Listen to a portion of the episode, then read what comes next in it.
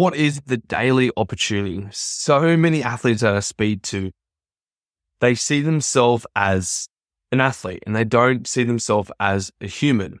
And what we want to do when we're building a sense of mindfulness and when we're building our mind and mindfulness is we're leaving so much potential on the table when we just see the ability to work on mindfulness as an athlete and not as a complete human.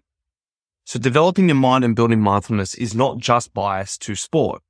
It is a skill that applies to all areas of life that can be migrated into sport. So mindfulness is not biased towards sport. It is a developed skill that you can happen to migrate into sport.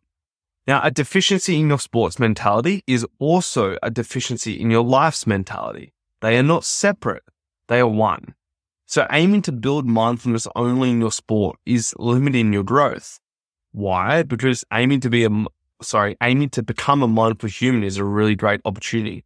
So if we're really only aiming to build our mind for sport, we are limiting, we actually are limiting our sport because we're not opening our mind up to becoming more of a mindful human and using our whole life as this testing ground and this formulation ground to develop our mind and develop our mindfulness. And as a byproduct of that, the sport will naturally become better because we're using our whole life as an opportunity to build our mindfulness.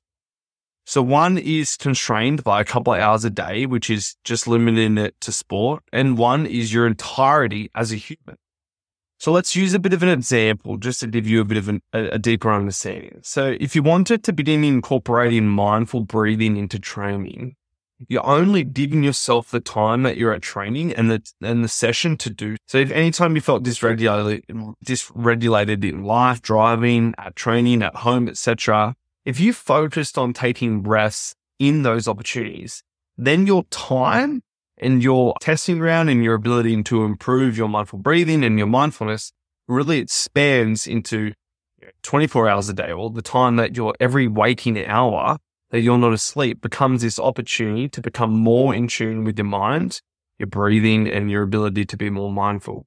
And so our time stretches. So rather than being at two or three hours a day training, we could have it 16 hours a day, and that could be our opportunity to develop our mind, which then naturally translates into sport. So we need to understand that mindfulness is a muscle. It, take rep, it takes reps and it takes practical effort. So switching your focus to I'm a mindful human from I, I want to be a mindful athlete will 10x your ability to be calmer in sport. Okay, I'll say that again.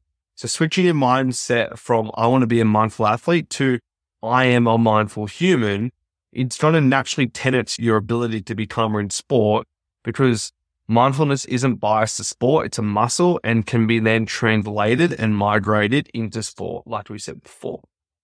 And it will even help you greater with things like pre-performance anxiety, which is exactly what we cover in the focus formula. It's about creating your focus, calming the mind, shutting out external noise. And we talked about it over 33 minutes and we give you the formula that you can use to start to shut out external noise, be more mindful and get clear on what your outcomes are. So you can check that out in the show notes. But team, like I said, mindfulness is a muscle. See yourself as a mindful human, not just a mindful athlete. And you'll notice that the results will tenets in your sport because you have more time each and every day to focus on your breath and to be more mindful.